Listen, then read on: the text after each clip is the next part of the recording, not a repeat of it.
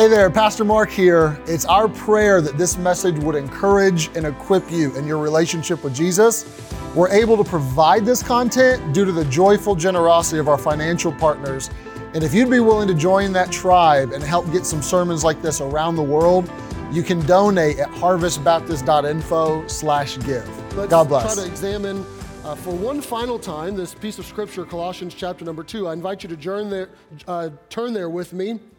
And we want to round out this series on spiritual counterfeits, looking at mysticism and legalism and asceticism and how they can go wrong, but then the proper balance we should have in our life. And today we're going to examine the topic of asceticism.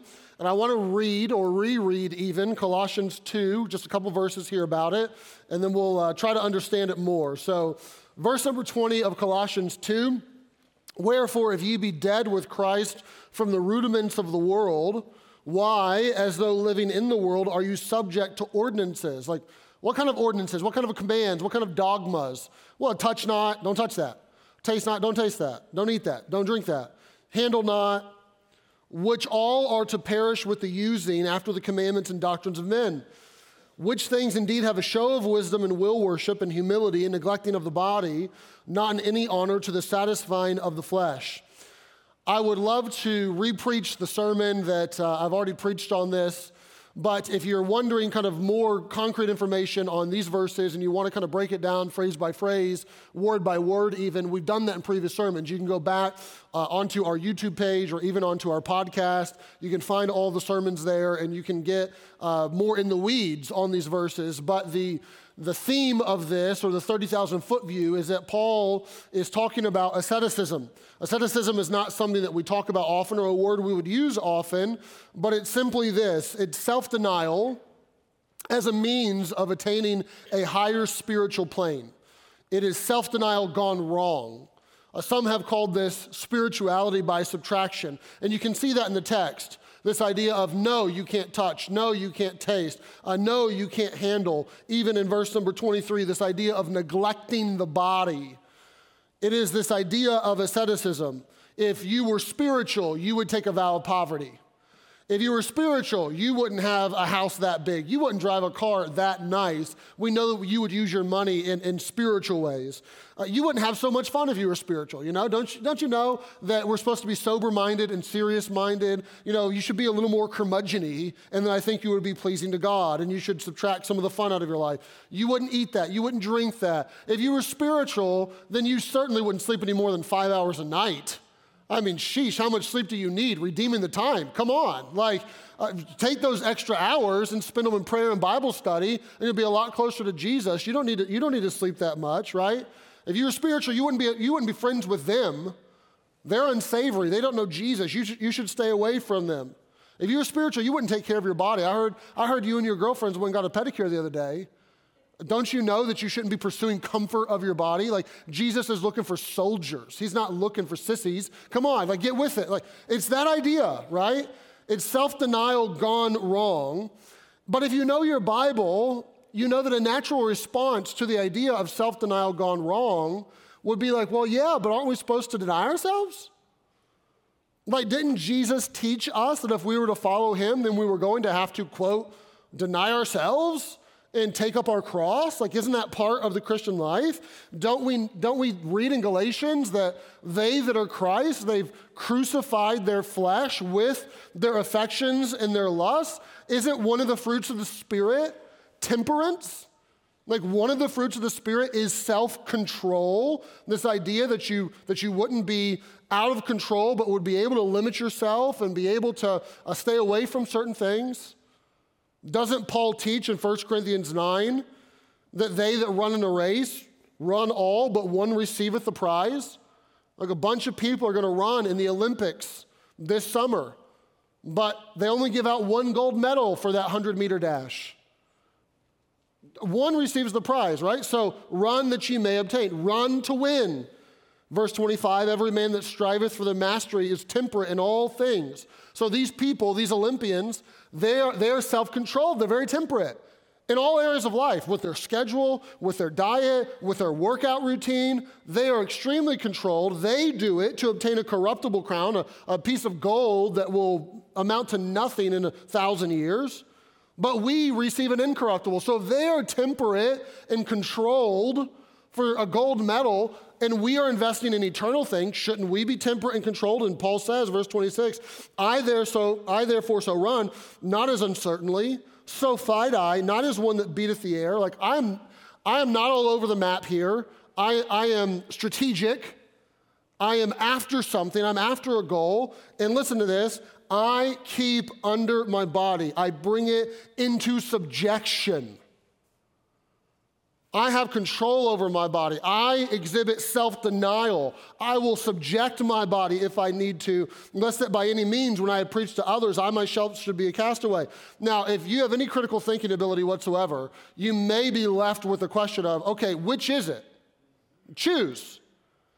Is it that self denial can go wrong, and you shouldn't let all these people run around saying you can't touch and you can't do this and you can't do that, and you do have freedom in Jesus, that it can go wrong, and self denial is like bad. Or is it the self denial is good? And Paul is telling us that he does this and he lives a life that is temperate and, is, and he denies himself often, and we should do the same. Like, pick one. And there's a balance to this. You should live a life of self denial but self denial can go wrong. So, how do we balance this? And I want to give you three principles. There probably could be more than three, but I think these three will suffice. If you understand these three principles, it will help you live a life that the Bible tells you you do have to be temperate. You do have to mortify the flesh. And mortify is not like you are ashamed or aghast, but put it in the mortuary, kill it. You do have to have subjection of your body at times but how do I do this in a balanced way? So, principle number one the delight principle. Self denial goes wrong when you stop delighting in God's good gifts. You do want to live a life of self denial, but it can become so overgrown or so cancerous, so myopic that you are just focused on self denial, self denial, self denial, self denial, that you forget that God has given good gifts that are meant for you to enjoy with gratitude. You can live a life of, of saying no to sleep, that you can forget that sleep is good for you, and rest, or a Sabbath even, is something that should be enjoyed. You can live a life of fasting so much and being fastidious with your diet so much that you forget that God has given you good gifts and food and drink to be enjoyed and to receive them with gratitude. There has to be a balance there. There were people in the early church that were running around being very unbalanced. And Paul addressed them actually in Timothy, 1 Timothy chapter number 4. And he talked about these people that were coming around and they were pushing onto the church an extreme version of self denial that took away God's good gifts. And here's what he says He said, The Spirit speaks expressly that in the latter times some shall depart from the faith, giving heed to seducing spirits and doctrines of devils. He said, That sounds not good. You know, what are these? What are these spirits that are seducing people? What are these devilish doctrines? Speaking lies and hypocrisy, having their conscience seared with a hot iron. Okay, what is it? What are they saying? Here's what they're saying they're forbidding to marry, they're commanding to abstain from meats. Listen to this, which God hath created to be received with thanksgiving of them which believe and know the truth. For every creature of God is good and nothing to be refused if it be received with thanksgiving, for it is sanctified by the word of God and by prayer. So, what is happening is these people are running around and they're taking God's good gifts the gift of marriage. Whoso finds a wife finds a good things. Uh, thing, singular, not things. You shouldn't have multiple wives, just to be clear. Uh, that's, a, that's a whole different uh, religion. You find a good thing, they're taking inside of the context of marriage sexual expression and how it can be expressed in a very healthy, monogamous, good way, and that, that sexual activity is a good gift from God. And they're taking all of that and they're throwing it out and saying, look, what do you need to do? Like give into your physical impulses and you have these sexual desires. Like how, how carnal is that? How fleshly is that? How, how wicked is that? You shouldn't need any of that at all. And they're trying to say that you're spiritual if you don't get married. You're spiritual spiritual if there's no sexual activity. You're spiritual if you do that. And they're trying, in an, in an effort to be in self denial, they are throwing out God's good gifts. And Paul's not happy with that. Now, at the same time, Paul will say in 1 Corinthians 7 that you can limit God's good gifts. That in the context of marriage, you may choose to not have any sexual expression whatsoever for a period of time if you and your spouse agree on it and it is for a spiritual purpose. Like there can be a healthy self denial that is there, but it's not meant to be thrown out altogether. And they're doing the same thing with diets and trying to make it as though you're more spiritual and somehow you'll just really get a handle on your flesh if you will completely eliminate or change your diet altogether. And he's saying, look, God gave good gifts, enjoy them, receive them with thanksgiving. I'm not a vegan. I'm not a vegan for any moral reason whatsoever. I'm not a vegan because I like the way ham tastes. It's that simple. I want to eat steak. Is, is, is that wrong? Oh, or you're going to really give yourself some comfort with that, with that filet? It could be wrong if I should be fasting in, in that particular moment, but no, receive it with joy. I am glad God gave us taste buds. You know, God could have made us to where there was some like port and we just kind of like, almost like a garbage disposal or something. We just threw some food in there and we got nutrition or something from it. But He didn't make us that way. He made us with taste buds that we could taste things. My wife's aunt, uh, she, is, she is passed, but we lived in the same city for a number of years, and she had the better part of a year where she had some physical difficulties, and she had a port, and they would put in a, a medicine. Maybe it's a medicine, maybe it's a, a supplement, I'm not sure, but it was called TPN and it gave her the nutrition she needed to be able to survive, and she could not drink or eat anything for the better part of a year. And she talked about how hard that was, not because her body was starving, because she had this going in, but just the emotional connection and the comfort that comes from a bowl of soup or a piece of bread or drinking a, a, cup of coffee, that it was very difficult, as you could imagine for her. Man, those taste buds are God's good gifts. He didn't just give us taste buds, He, he gave food that was tasty. I don't like the way everything tastes, but I'm glad that things taste different and there's this whole portfolio of food that you can taste and you can eat, right? I don't like tasteless food. I've had a, a, a bit here or there, but the most tasteless thing I've ever eaten in my life was in Vanuatu. Um, myself and Brian Hazlett and my brother, we were over there with Seth and Nicole Stokes on a, on a mission trip, and they have it's not a delicacy, it's just kind of like a staple of, of their diet and what they eat. It's called taro. It's this plant, and they take the root and cut it, and then they boil it, and then they mash it, and it kind of turns into mashed potato ish like substance. It's kind of gray and bland like that, but it's, it's as tasteless as you could possibly imagine. Like more tasteless than rice or potatoes. It's just, it was so bland that it just wasn't fun to eat. I, I, I, did eat it because we were there and it was like the tribe and the festival and all that stuff. I did eat it, but I didn't want to eat it.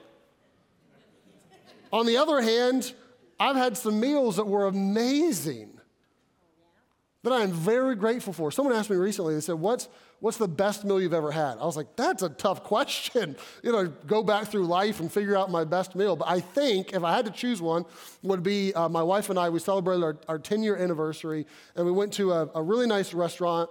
And if you're a foodie or you know kind of that world, you know that there's Michelin stars and there's grades and those sorts of things. And this restaurant had one Michelin star. It's the only time I've ever eaten at a place that had a Michelin star. Uh, and it was, it was worth it. It was, it was fantastic. I don't know what I ate, really, because, I mean, the words were on the menu, but I don't know what that is. I don't know what that means. It was, it was a whole nother language to me. It was like, waiter, I'll trust you. Uh, that that kind of has crab kind of as the base. Okay, yeah, let's go with that. And it, it was a party in the mouth. I mean, it was just, it was wonderful. Should I eat and enjoy God's good gifts?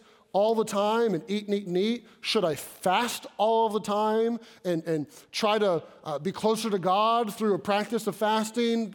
There's a balance to be had. We do need to fast. That is an important part of, of our life.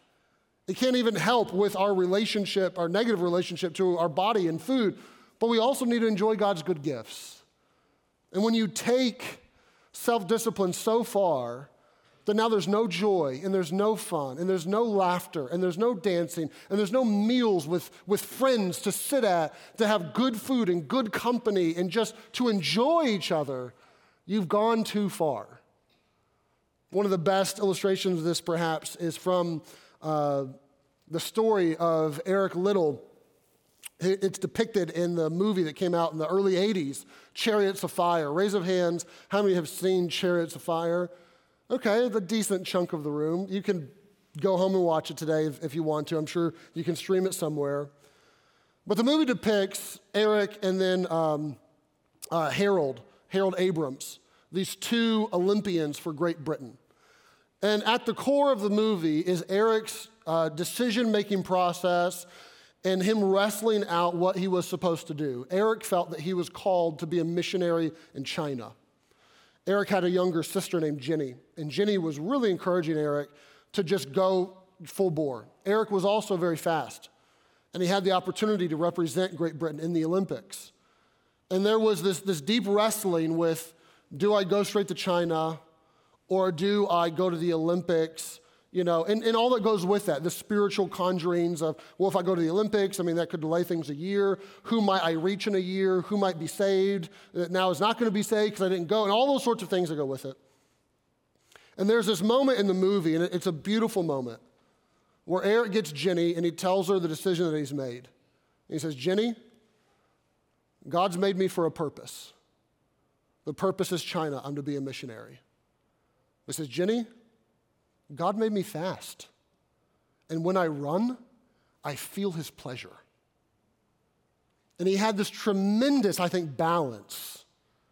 So I understand how God has made me and what my life trajectory is meant to be. And it's going to be immense sacrifice, leaving the homeland, leaving the comforts, going to another place. And of course, Eric is imprisoned and he dies in the 1940s in a prison camp in China.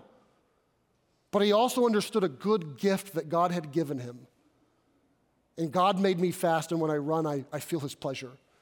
When the movie came out in the early 80s, uh, Jenny, his sister, was still alive. And they asked Jenny what she thought of the movie, and she had a, a glowing review, but she said there was one thing that bothered me. Is that Eric, every time he ran, he looked bizarre. He ran with his face up, his neck stretched, and his face up, and his mouth wide open, just like a crazy person. He, he looked insane.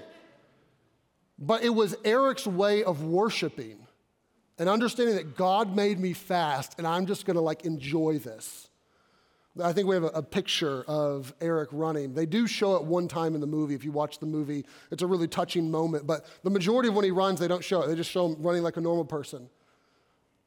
But it was his way of taking a good gift, the legs that God had given him, and saying, I want to worship and I want to do this to the honor and glory of God, I don't want to ignore this good gift.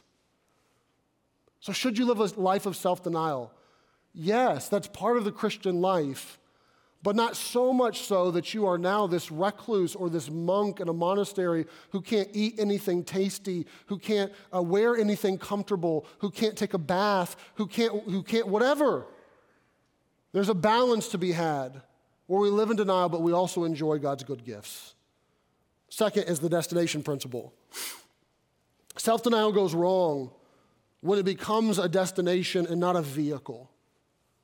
The destination is always love for Jesus and love for others.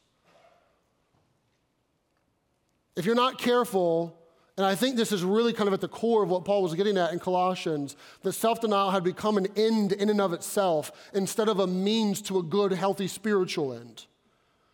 If you're not careful, you can be so fixated on whatever this thing is that you are denying yourself or living a life of self control, that now you're just doing this for that reason and there is no greater purpose at the end of it. I think that Paul really gets after this in 1 Corinthians 13, which is the love chapter. And Paul talks about how he could speak with the tongues of angels, but if he didn't have love, you know, that would amount to nothing. But he eventually gets to verse number three and he says, So I bestow all of my goods to feed the poor. Okay, let's say that I limit myself of all income. I divest myself of everything. I give it away for poor people so that they can eat and they can have uh, the medicine or the technology or whatever they need. I'm going to give everything that I have away. I'm going to take a vow of poverty. And one might say, well, that would be very spiritual of you. That would be very noble and very honoring of you. He says, though I give my body to be burned, I will, if you talk about neglect of the body in Colossians 2, I'll neglect my body so much that I will give it up. I will give my life. I will burn my body. I'll put it all on the line. I mean, you can't get any more self denial than that. I can do all of that. But if I have not charity, it profiteth me nothing. If I do not have love, then, it, then it's useless. It doesn't matter. There's no profit there. You see where it's getting at? You can talk about all of the mysticism you want in tongues of angels all you want. You can talk about all the asceticism you want and limiting yourself in self denial. But if this does not push you into a love relationship with Jesus and then in turn love for other people, if love is not at the center, if it's not driving you to love or even birthed out of love in the first place, then this is something that isn't going to amount. Self denial gone wrong. You're doing this in an improper way but let us do it with love. And you have to ask yourself if you are, if you are giving up sleep, that's a, that's a thing. There's such a thing as the watch, where you give up sleep to grow in your relationship with Jesus, or you fast so that you might grow closer to Jesus.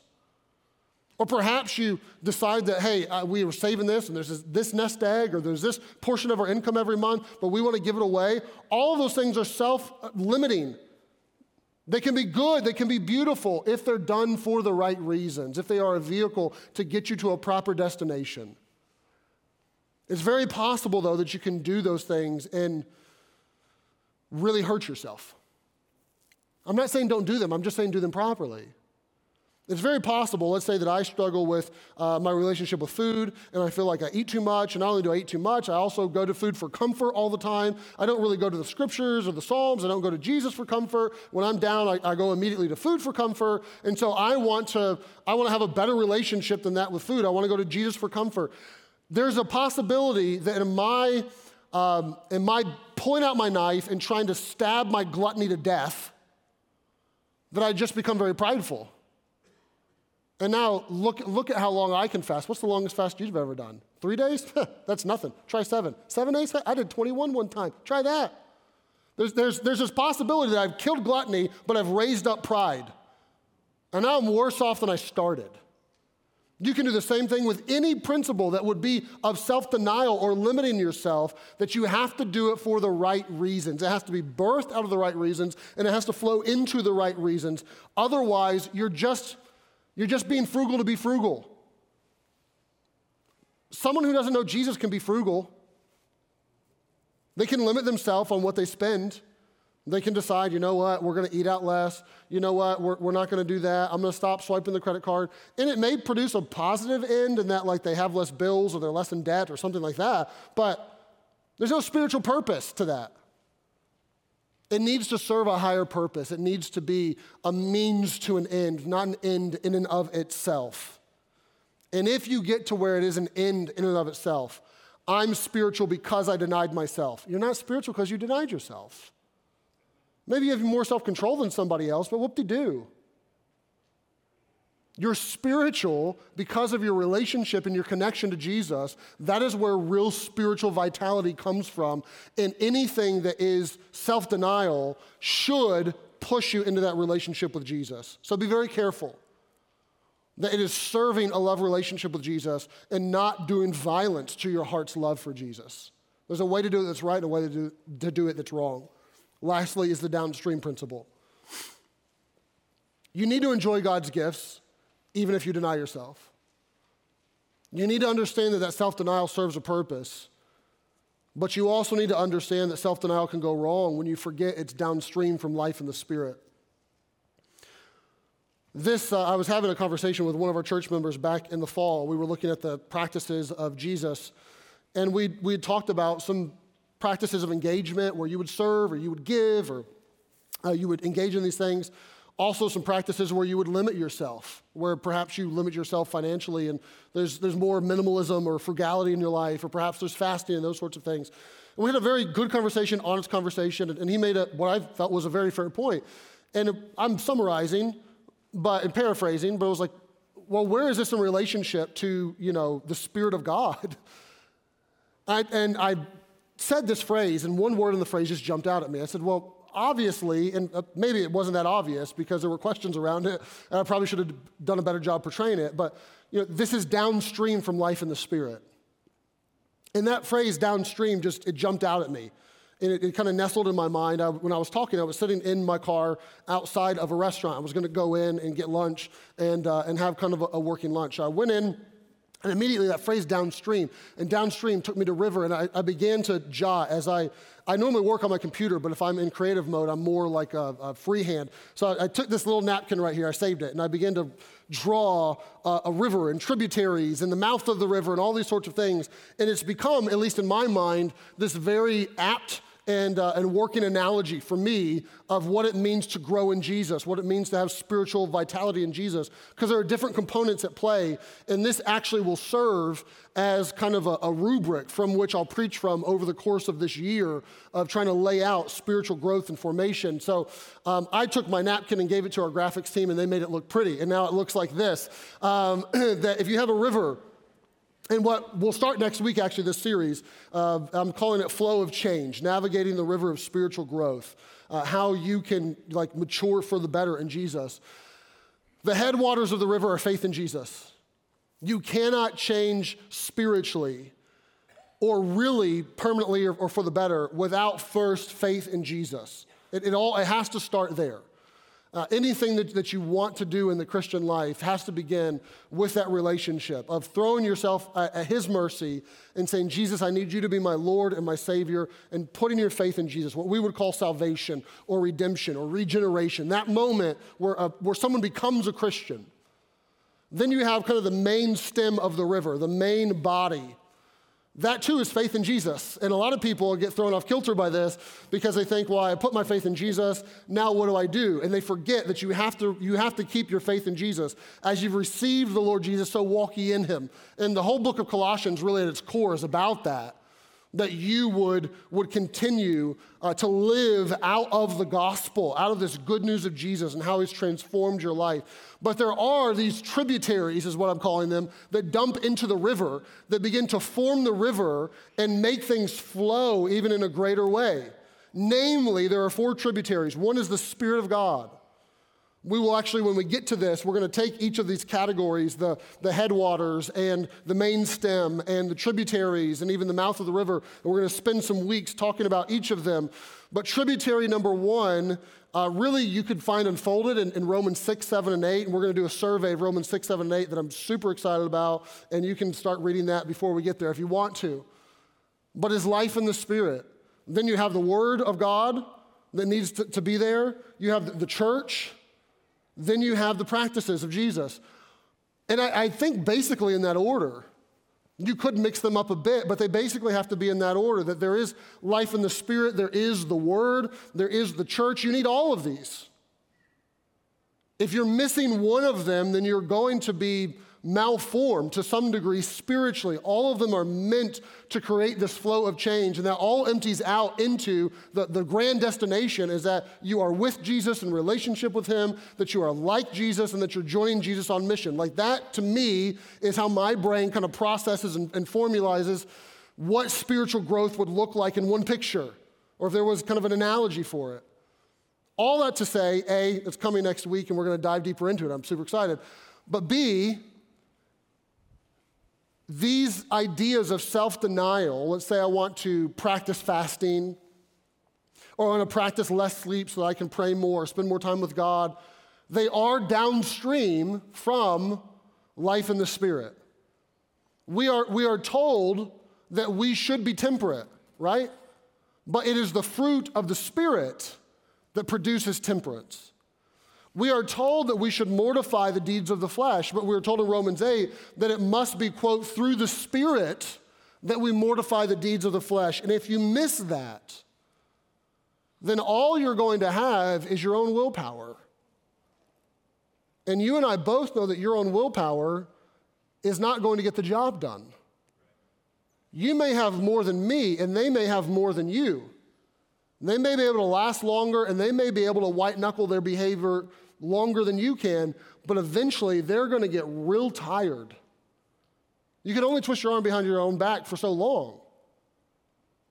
And the idea is that there is actual resources available to you through the Spirit. Now, I would love to preach a, like a whole sermon right now on that, but you're going to have to wait a little bit. I'm teasing you, I know, but let me at least give you a primer in case you just like, well, help me. Like, I, I want to get started. One, the Spirit's a person, not an it. You have to understand that the Spirit of God is not a pair of scissors that you pick up and use at your discretion. It's not this thing that you, that you pick up and you set down. The Spirit of God is a, is a person. There's a relationship there. And he's not just a person, but he's actually a person that always talks about another person. I don't know if you have anyone like that in your life. That, like, every time I'm with you, all you do is talk about them. This happens a lot when someone first starts dating and they are uh, just enamored by him or her, and you're with them, but all you're doing is hearing about this new person that they're dating. Or sometimes this happens with grandchildren of like, I know that we got dinner, but I didn't learn anything about how your life is going. All I heard was about how your six year old grandson is doing in sports and is doing in school and the new words he's learned or whatever. It's this person that's just constantly talking about another person. And the idea is that there's relationship with the Spirit of God, but as you have relationship with that person, then he is always going to take both the Word of God and the person of Jesus and like knead them into your life in a greater way. Now, that, that's a, a really big summary, and we'll get more into the weeds later.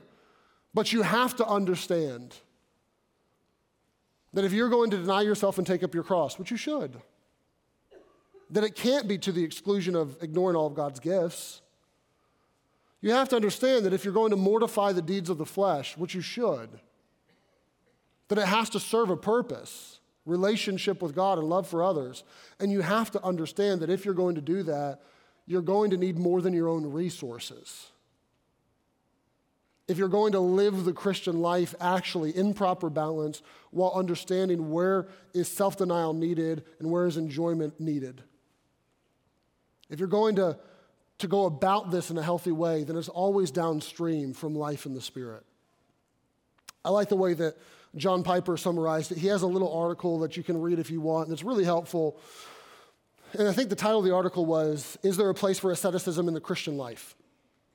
And he summarizes uh, kind of his grand conclusion on that was, was two basic points was you do need to enjoy and you, and you do need to deny. And what he says is you have to enjoy life that God has given you, but do it with gratitude in your heart for a grand gift giver. As you enjoy life, may that bring glory and honor to God, and you be grateful to Him. But you also have to deny yourself at times, both to, to mortify the deeds of the flesh and also at times to communicate to the gift giver that you, the giver, are more important than your gifts. I love your gifts and I love food, but my relationship with you far surpasses that. So I'm going to set it aside for three days so I can take that time I would normally spend in food prep and I would normally spend cleaning up the dishes and I would normally spend eating. And I'm just going to take that and I'm going to, I'm going to pray and I'm going to talk with you and commune with you. You get the idea? There's a space for both, there is a balance. The, the church at Colossians had an imbalance where it had moved them away from Jesus. And my goal as a pastor is just to simply communicate may we not ignore the self denial that has to happen.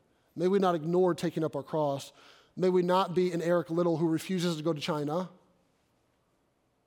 But may we also embrace all of the life and all of the joy and all of the good that He has given. And do it in such a way where it's healthy and we can grow together.